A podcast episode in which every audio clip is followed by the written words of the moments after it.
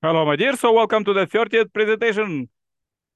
Please uh, watch it till the end. Uh,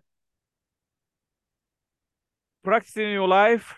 Use it in your researches. Subscribe and share this message to billions. More about uh, this program is below the video. Enjoy. Welcome back to our series on the unification principle, the path to happiness. I'm your host, Dr. Tyler Hendricks. As we discussed in the last session, for the ones who are facing the last days, more than anything, now is the time to realize the divinity deep inside through prayer with a humble heart. We should not cling to conventional notions, but prepare to work with new perspectives from God. When Jesus came, he was the Son of God and Messiah who ministered and taught, but no one truly recognized him. In the last days, the Messiah returns, but will we recognize him? This session will talk about what exactly happened when Jesus came. It will help us to recognize him when he comes again. Today, I will talk about salvation through Jesus' death on the cross. The word Messiah means the anointed one, signifying a king. Jesus Christ came as the Messiah. He came for the complete salvation of fallen human beings 2,000 years ago. He said, You should be perfect as your heavenly Father is perfect in Matthew 5:48. And the purpose of Jesus' providence of restoration, he proclaimed, was to establish the kingdom of heaven on earth. He said, Repent, for the kingdom of heaven is at hand. How would we describe a person who is perfect as our Father in heaven is perfect? What Jesus said we should do. This would be a person who has realized the purpose of creation. He or she is fully attuned to God and experiences God's heart within their inmost self. They possess a divine nature and live their life inseparably from God. They don't have the original sin, and hence they are not in need of redemption or a Savior or of religious practices which are necessary for fallen people. And they will give birth to children who are also free of original sin. Safe to say, there has not been even one person, even the most devout Christian, who fulfills what Jesus said we should do. Not one lives in oneness with God. We need a life of prayer and faith.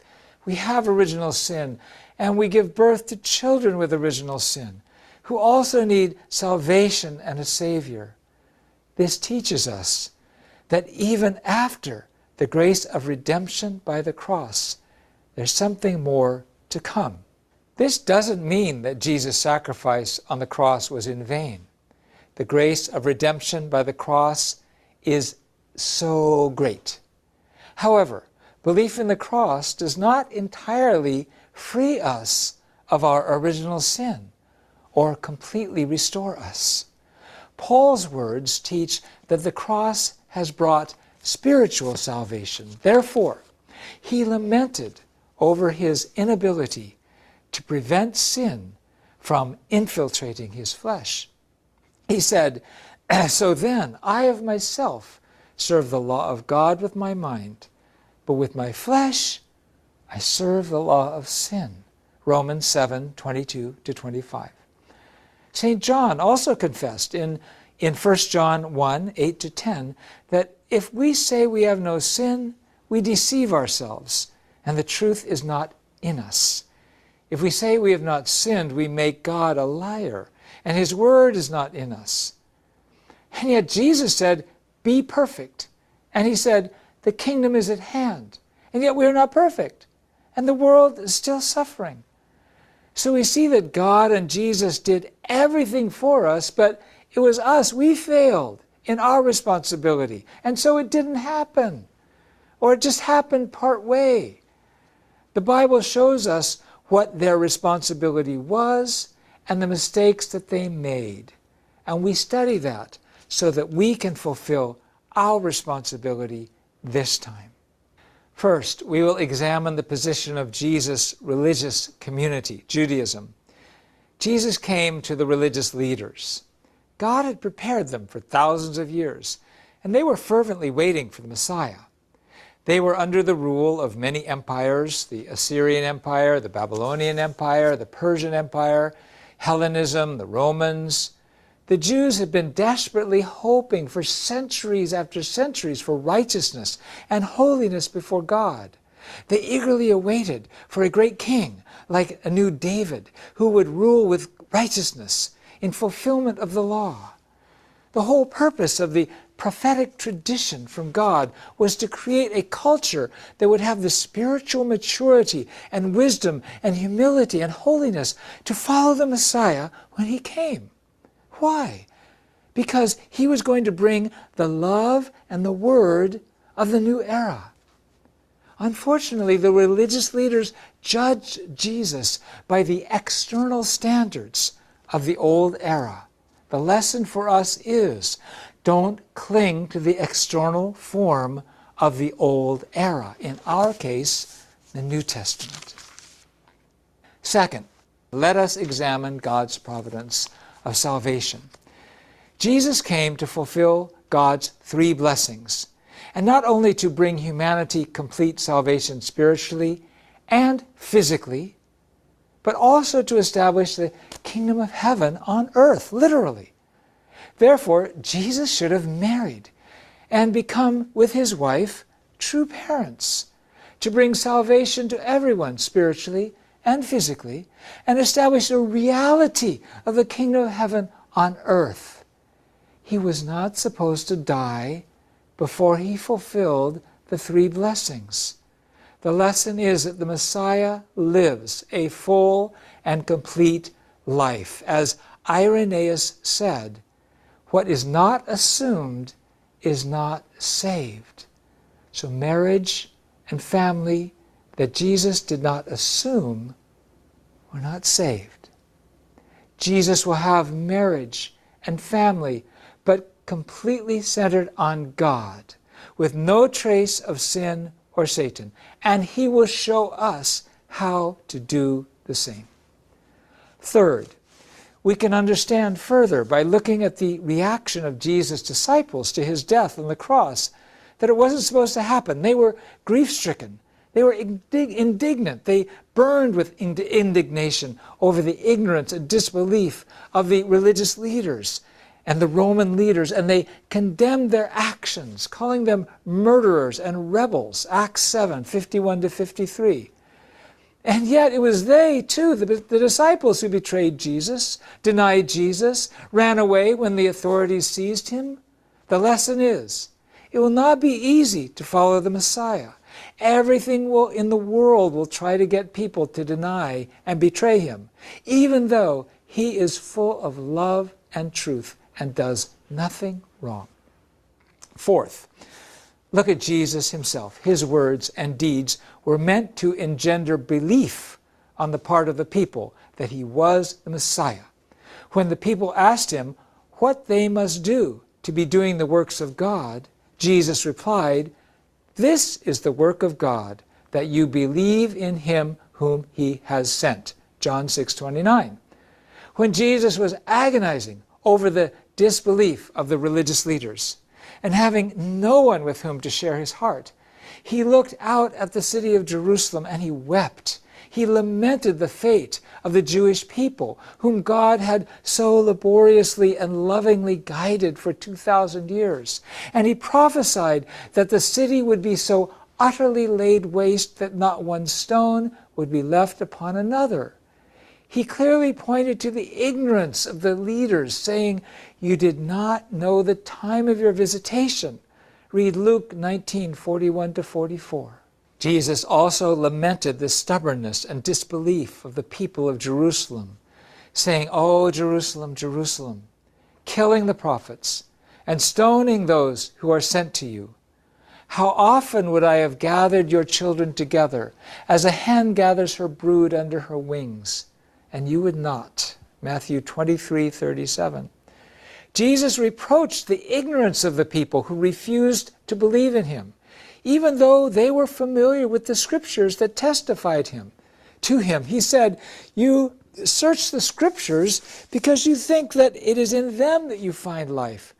But it is they that bear witness to me, yet you refuse to come to me, that you might have life. John 5 39 to 47. How many miracles and signs did Jesus perform in his desperate effort to lift the people from their disbelief? Yet, even as they were witnessing these wondrous works of Jesus, the religious leaders mocked him. They said he was possessed by a demon. Matthew 12 24. In the midst of such a wretched situation, Jesus cried out, Even though you don't believe me, believe the works, that you may know and understand that the Father is in me, and I am in the Father. John 10:38. Christians accepted the greatness of Jesus' sacrifice on the cross and, and the redemption we receive through faith in it. This is good. But we go one step too far if we say that the cross was the best thing that could have happened, that there was no other way to forgive sins. But Jesus himself forgave, forgave many people of their sin while on earth. And he didn't just do it, he said, The Son of Man has the authority on earth to forgive sin. Jesus went to the cross because of the failure of human responsibility, not because it was necessary for him to forgive sins. If Jesus' death on the cross was the best way, then why did he pray three times? My Father, if it be possible, let this cup pass from me. Nonetheless, not as I will, but as thou wilt. Matthew 26, 36 to 46. Was it because he was afraid? Or because he knew? Or was it because he knew the suffering that God and humankind would endure as a result of the Messiah's rejection? We think the latter. If Jesus' death on the cross were not predestined as necessary for the complete accomplishment of his purpose as the Messiah, why was it prophesied in Isaiah 53 that he would suffer, the suffering servant? Well, the Bible always presents two possible outcomes. We call it dual prophecies.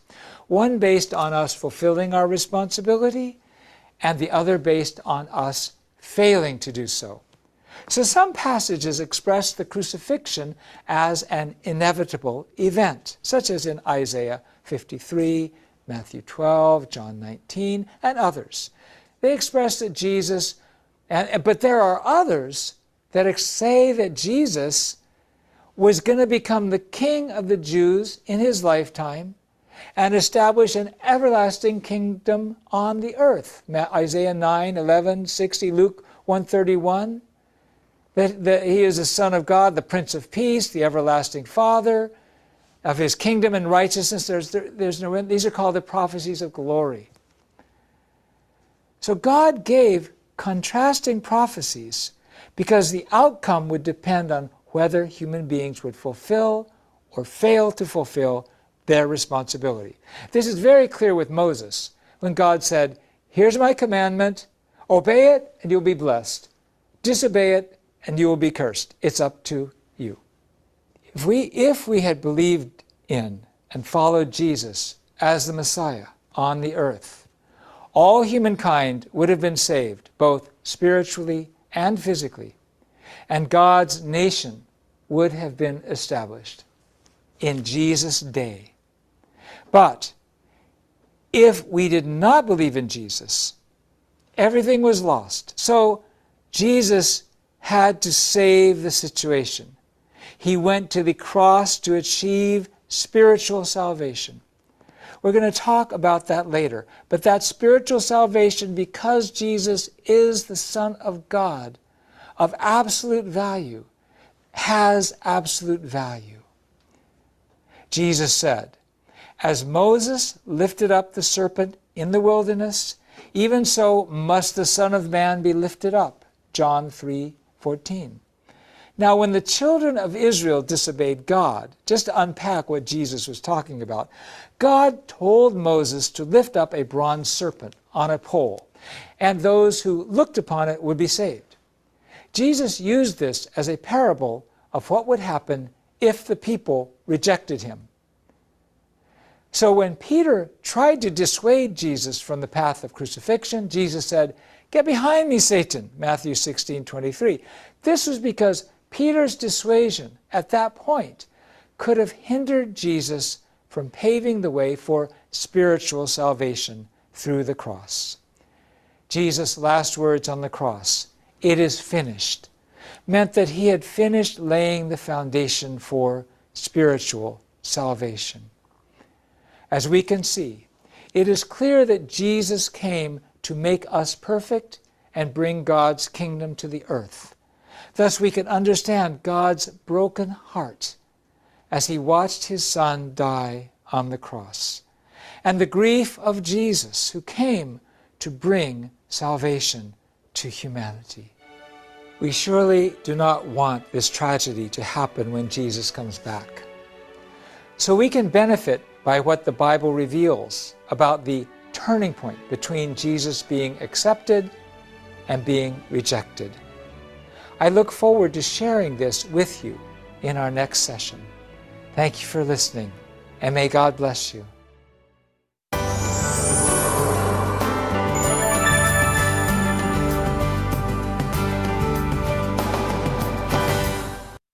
Thank you very much. Good presentation.